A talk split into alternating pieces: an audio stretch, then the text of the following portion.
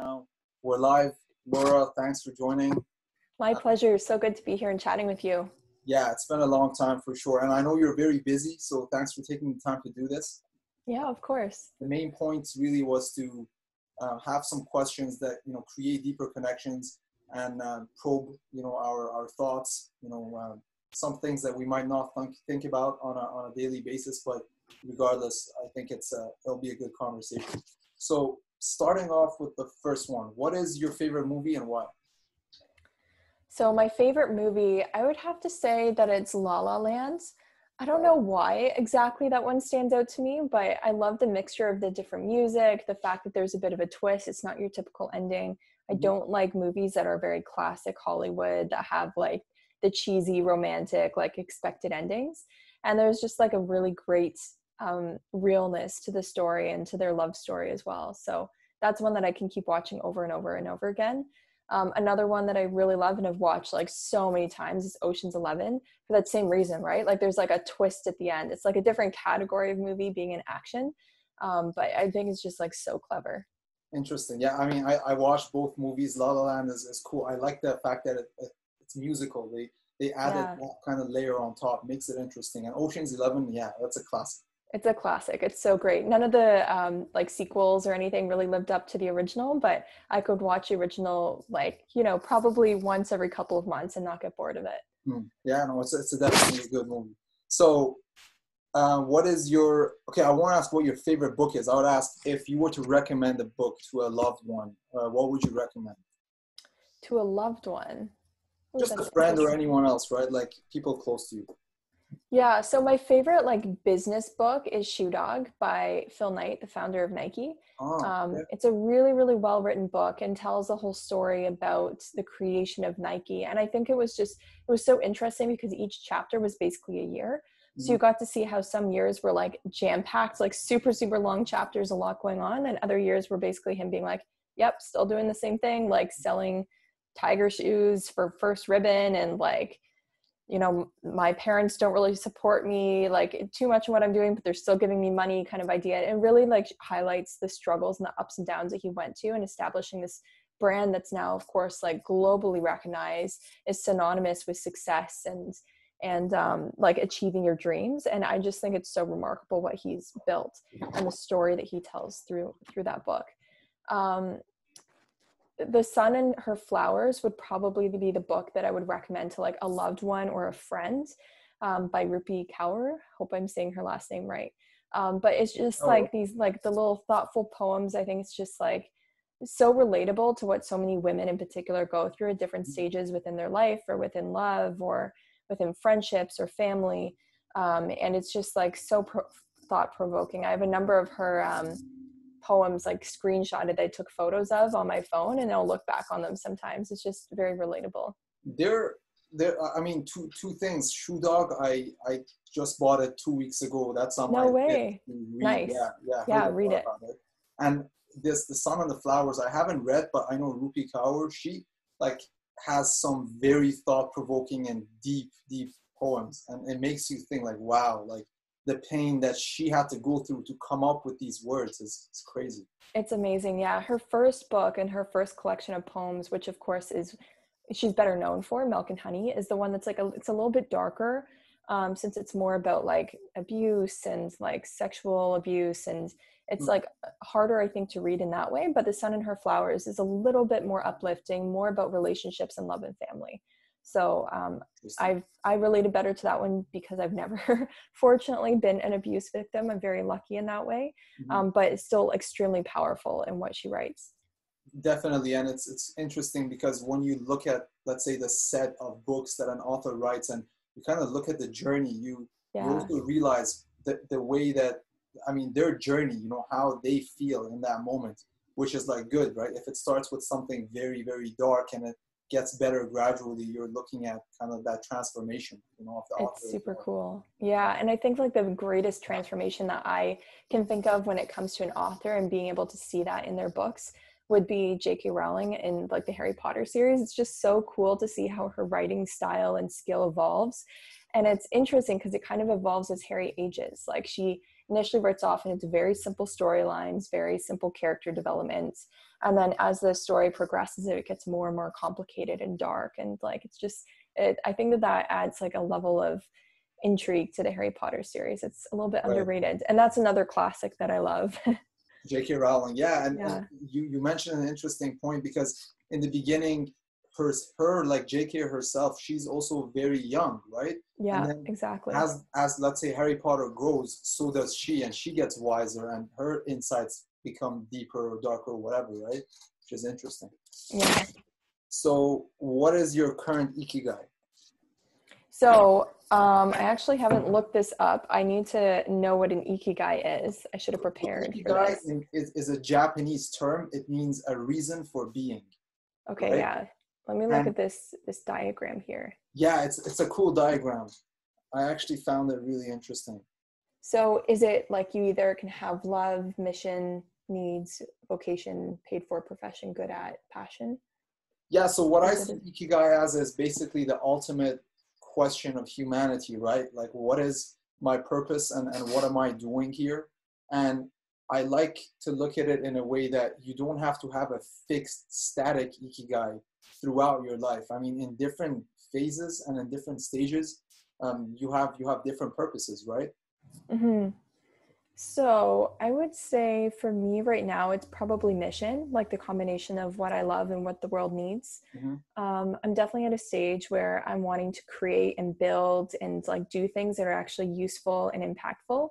Um, but I also want them to not just be, you know, just driven strictly by money. That's never really been something that's called to me of just being like, oh, I can make lots of money doing this and feel totally fulfilled by that. Like I need to truly love it and find a purpose in it. Um, so mission would be the ikigai that I would relate to most. Cool. And uh, this this is this also relates to the work that you're doing right now, right? It does, yeah. So, like the great part about being an entrepreneur, I'm the co-founder of Three Ships. We're a line of natural skincare products mm-hmm. um, that are also affordable. So, this uh, business really came about out of my own frustrations as a consumer. I was just honestly really tired of being ripped off by overpriced skincare products and then also lied to by brands that were greenwashed that claimed that they were natural but really once i looked at the ingredients i was like there's nothing natural about this.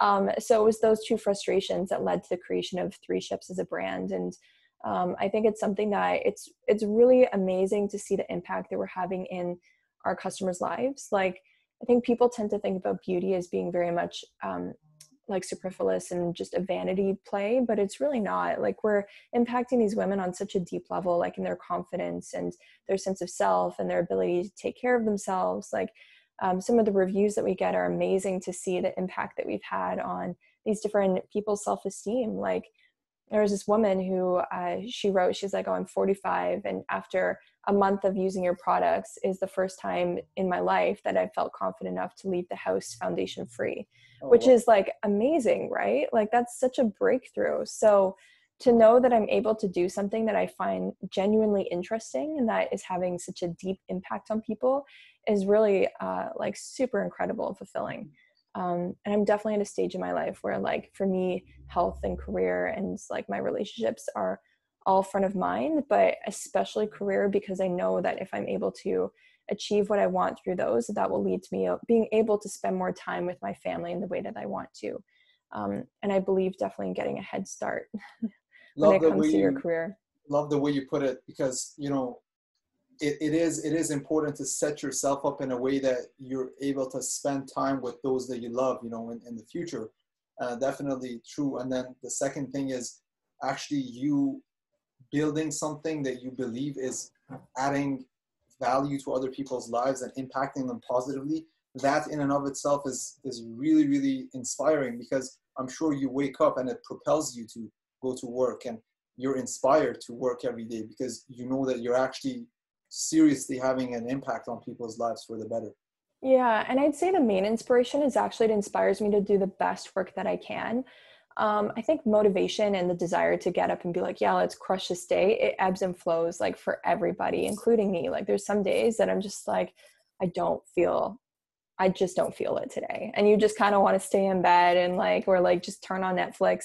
So I have those days too. But I think the main driver for me is that it, it propels me to want to do the best that I possibly can. Like I don't have the desire to cut corners or throw in the towel early or like lie to our customers. I really want to make sure that what I'm doing is really, really, really high quality. Like um, within this, there's no such thing as just like clocking in and clocking out. Like when you're given it, you're given it your all. And I yeah. think that that's really what matters here is um, like the quality of the work that you're doing rather than the amount. And that's something that I wish we would kind of change the paradigm on within North America is that there's this kind of endless hustle mentality. Whereas I really think it's about working um, in a way that is really making a difference and that you're proud of the work that you've done at the end of the day even if you've only done worked for four hours. Those quality four hours are more important than working for like 12 that are kind of like just meh. I agree and unfortunately it's also because of the incentive system that's that's yeah. right? Yeah. People, people want to you know satisfy their own personal interests and you know i mean I can understand where they're coming from, but at the same time, if we change that whole system, the incentive system, and reward quality over quantity or reward connection over again the, the quantity of your relationships, that that can drastically impact society. Definitely. Couldn't agree more. So what new skills are you trying to learn right now? New skills and am, am I trying to learn? Well, really the evolution that we're going through within our business is that we're changing from more of like a cottage business to like a real established brand. Um, we're expanding our distribution footprint within the US quite a bit at the start of this coming year. So we're launching into like around 600 new stores within the first two months of next year, including some very, very large retailers. Um, so one of the challenges that we're facing is how do we prepare ourselves from a back-end standpoint when it comes to inventory forecasting, inventory planning, sourcing, our margins, um, so all of those are areas that I'm trying to improve myself in, as well as understanding more about the science behind the products that we create. Um, so with our new our, our brand, like what we really stand for is about transparency with our com- consumer. And I have a chemical engineering background, but I don't have a cosmetic scientist or chemist background. Um, we work with cosmetic chemists who are the ones that formulate our products, and I work hand in hand with them. But I don't necessarily know the ins and outs of every single aspect of formulating. So that's an area that I'm really trying to improve on. I'm reading a number of books right now that are about um, like cosmetic chemistry and the science behind skincare and beauty at a, a very deep level. Um, so that's been like actually really cool because it kind of marries my two passions for like the business side and also geeking out on the science chemistry aspect of things. Cool, interesting, and I mean that's that's one of the one of the things with being a co-founder or a founder of a business is you got to wear a lot of different hats and uh, it's it's nice you know because you learn a lot of things a lot of different diverse areas of knowledge where you can actually like basically learn a lot from so that's cool mm-hmm. and i'd say like so that's on like the kind of the business more like hard skill side. But then on the soft skill side i think over this last year i've had to learn how to accept and ask for help when it's needed. I've always been a very kind of strong-willed person. That's I've I would just rather do it on my own and kind of like you know not stubborn but uh, strong-willed I would say. Maybe my parents would say stubborn or my sisters would. Um, but I've always had a hard time with asking for help and then this year I went through some like health challenges so uh, I was diagnosed with a brain tumor and had to undergo a 10 hour brain operation earlier in the year, right before COVID. And that whole experience has really taught me so much about what it means to ask for help and that it's an okay thing to do and necessary. And actually, that it brings a lot of joy to the people around me. If they're offering help, they genuinely want to give it. And by accepting or saying, like, oh, yeah, like I could use your help on this thing, like, you know, I'm having a hard time like doing groceries or like I need your help to come over and like help me with like cleaning because I can't really get around as much. Um, it's something that actually brings them a lot of pleasure, which um, is a great skill for me to be able to learn and um, a good like transformation for me as well. Just out of unnecessary or unneeded or unwanted ways, but still a good lesson to learn. Yeah, that's important. Sometimes even for myself, you know, I when I want to go in to ask someone for help, the whole process of even understanding how to do it and what like articulating what it is that you exactly need help with is also very important. Very. And how are you feeling, by the way? Now you said you went through a, a surgery. You know, um, you you look good. So. Thank you. Yeah, no, I feel like pretty much normal. Um, it's uh, the surgery, I guess, was a little over six months ago now. So I'm pretty much like I'm done with my recovery. Um, the real hard part was the first two months. That's when you're in like more of like the recovery, recovery, and then the hardest, hardest part was probably the first two or three weeks. Um, but I feel like totally normal now. I'd say the only difference is that I'm sleeping a lot more than I did before. I probably need around 10 hours of sleep a day now versus before I needed like seven to eight. Um, so my brain's clearly still healing to an extent. Um, otherwise, I feel like totally fine. Yeah, it's it's remarkable. Good to hear. And um, people underestimate the value of, of sleep in general. I, I feel like mm-hmm. again, talking about the system and out here in like North America, we pride ourselves in how little we sleep or oh you know I, I can function on four or five hours whatever and i think it's very important like we still don't understand how important sleep is to our system in the long run you know? I totally agree. Like if we look at the humans as we evolved like for the majority of our, our time on this planet like for hundreds of thousands of years we didn't have electricity. Like we had fires but they, those could only do so much. So like really you would fall asleep when the sun set and then wake up when the sun rose right? And so the amount of time that people would spend sleeping and resting was so much more than what we spend now. Mm-hmm. like now people will stay up until two in the morning like binging a netflix show or like scrolling through social media and it just i think it completely throws our bodies out of whack so yes. um, i'm a huge advocate for sleep and not like claiming that you can just keep going off of just pure energy and caffeine. I don't think it's sustainable. It's not. It's not sustainable. Short run, it can work. Long run, you're yeah. to yourself in the leg. Yeah. Yeah. So, what are your biggest fears, or what's your biggest fear?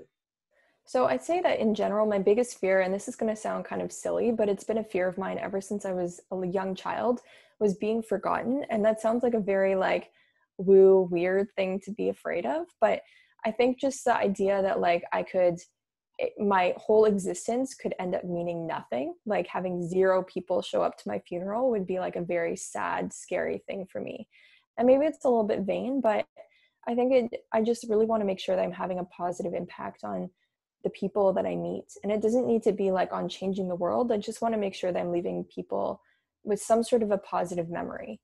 Um, and so like i think that would be my greatest fear with just being irrelevant and just forgotten by people that i cared about.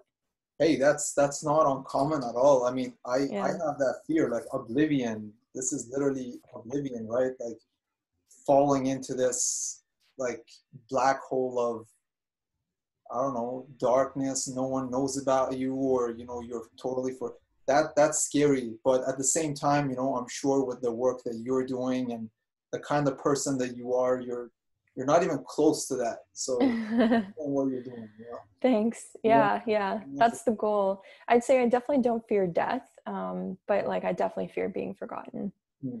yeah I, I don't fear death either actually. It's interesting because i used to think of death as like when i was younger as okay this is the end of your life and that's it but i really believe now that it's just a transformation of energy into something else so mm-hmm. knows, but you might come come back as something even better or, or worse depending on you know what you're doing right what now. you did in the life yeah i believe in that too i believe in re- reincarnation i'm not sure that it's always like intelligent reincarnation where if you did good then you'll be rewarded in the afterlife or in your second lives mm-hmm.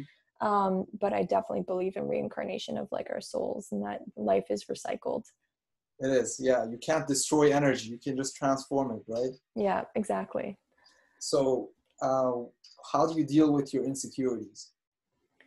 Um, that's a great question. So I'd say one of my primary insecurities has always been like kind of related to that greatest fear, which I guess our insecurities are usually based around fear, anyways.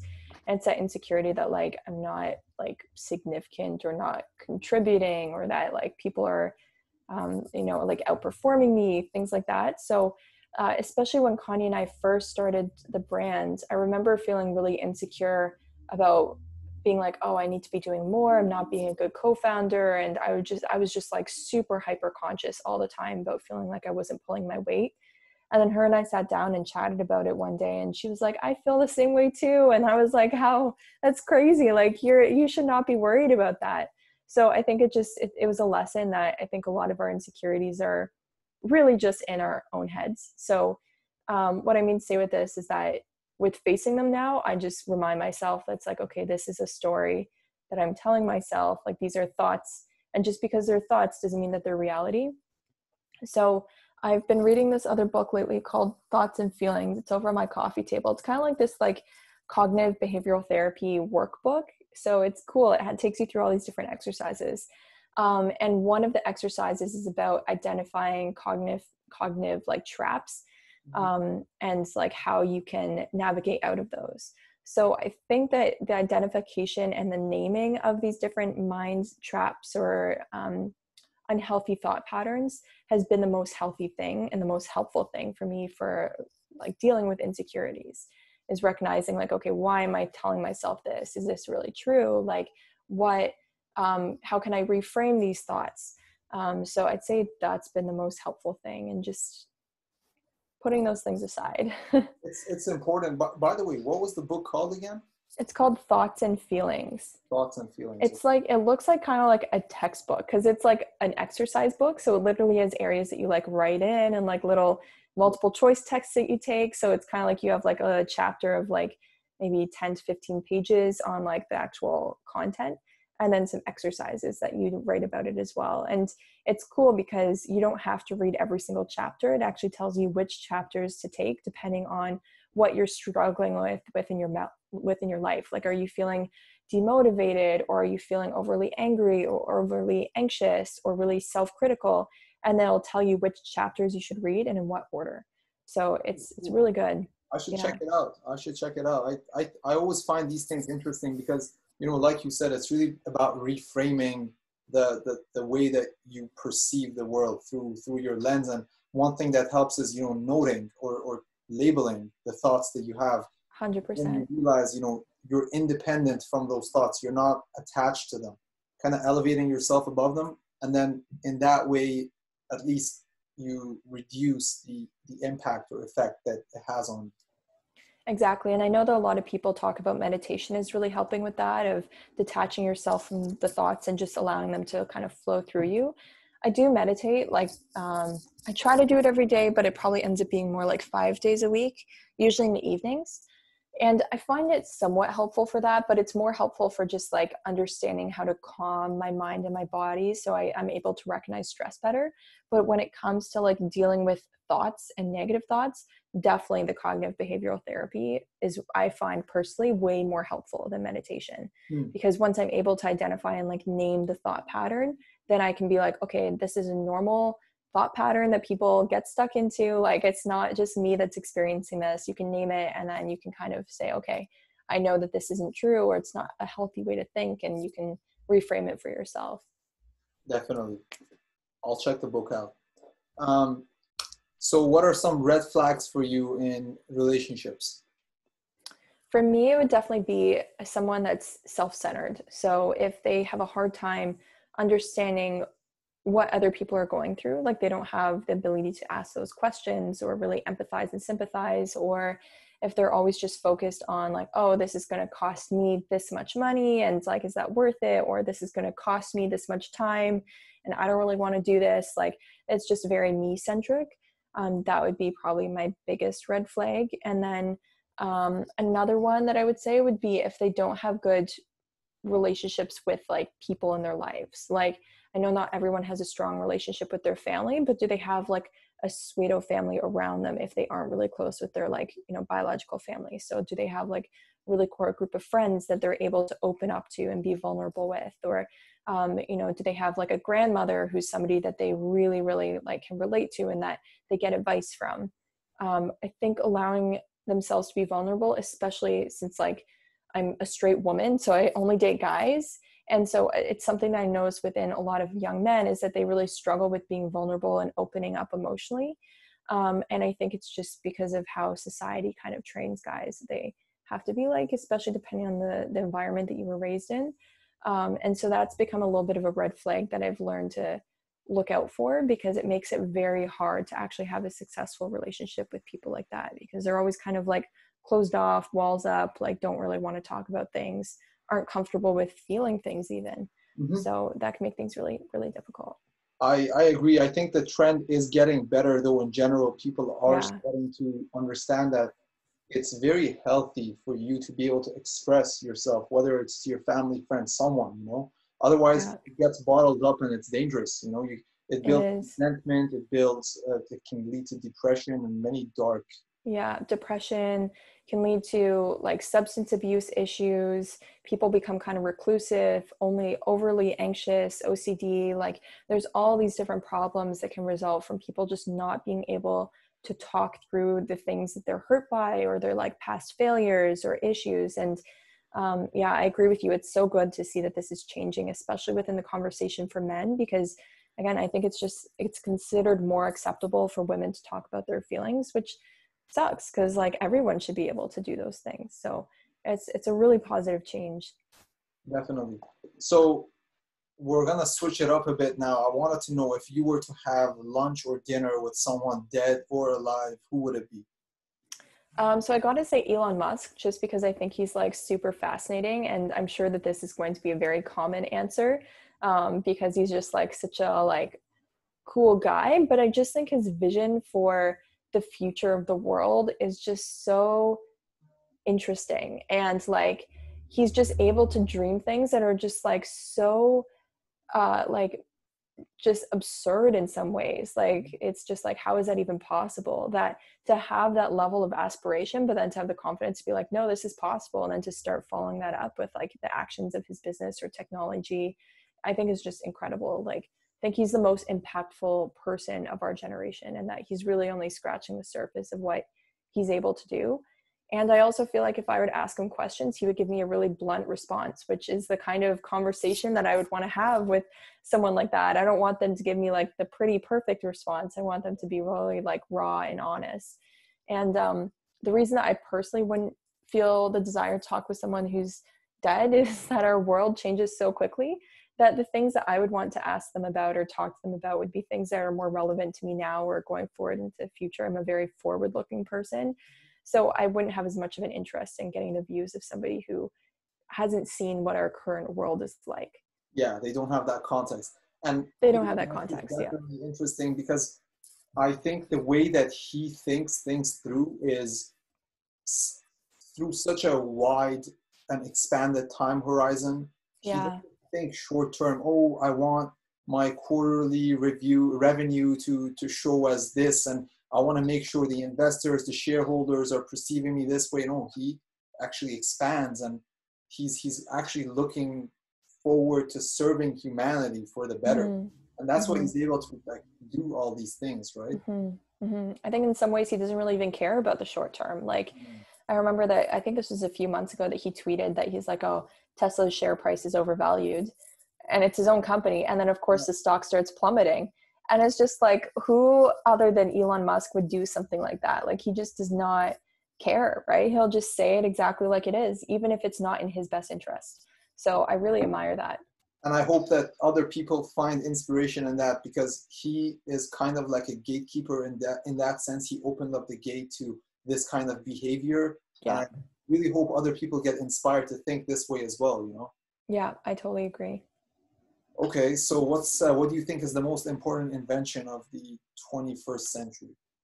The 21st century. Uh, does the internet count in the 21st century, or would that it fall into? Does, but actually, every time I ask that question, I, I, I say excluding the internet because that's oh. not new anymore. You know, it's there. Yeah, like that would be by far the most important invention.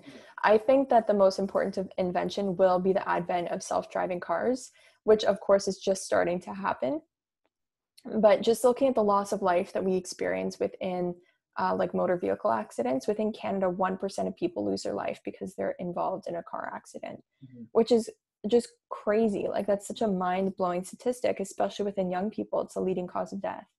Um, and like that's not even including people that are like injured or like paralyzed for life or like lose their vision or whatever it is.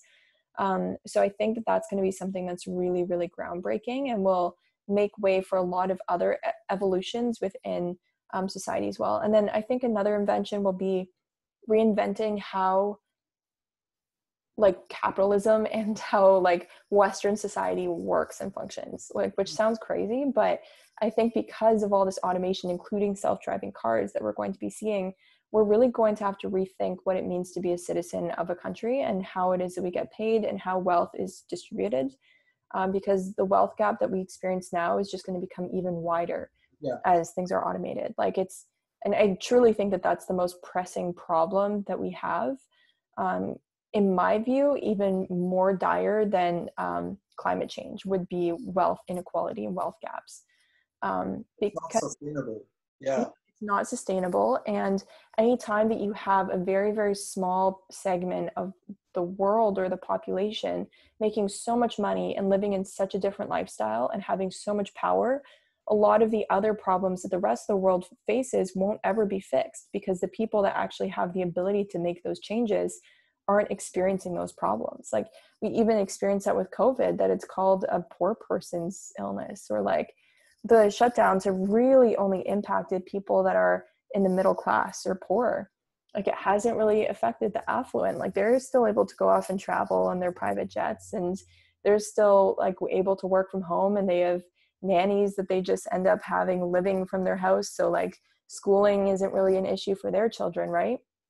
and i think this applies across so many other aspects and issues that we're going to face that we need to change and reinvent how wealth is distributed within um, the western western world and i don't know necessarily what that solution is like different people suggest things like universal base incomes which we've kind of seen like a bit of a test for right within covid but um, i think it, a true universal base income where it's not based on your employment status unlike every other program that we've experienced so far, including like CERB, has been based off of you not having a job. Mm. Um, whereas if you make it so it's not tied to employment, people will still seek out employment, um, but it'll just ensure that everyone at least has like enough to survive, yeah.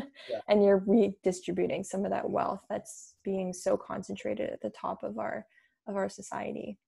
That's that's a good point, and you know this whole universal basic income. I think people are going to start thinking about it more seriously as AI starts to become more predominant in our society yeah. as well. You know, if if it's going to let's say take the majority of jobs, or at least allegedly take the majority of jobs, then something like the universal basic income would be necessary um, to to actually take care of that. And yeah. it's interesting that you mentioned. I don't know if you've read Twenty One Lessons for the Twenty First Century, but it's Mm-mm. a very interesting book.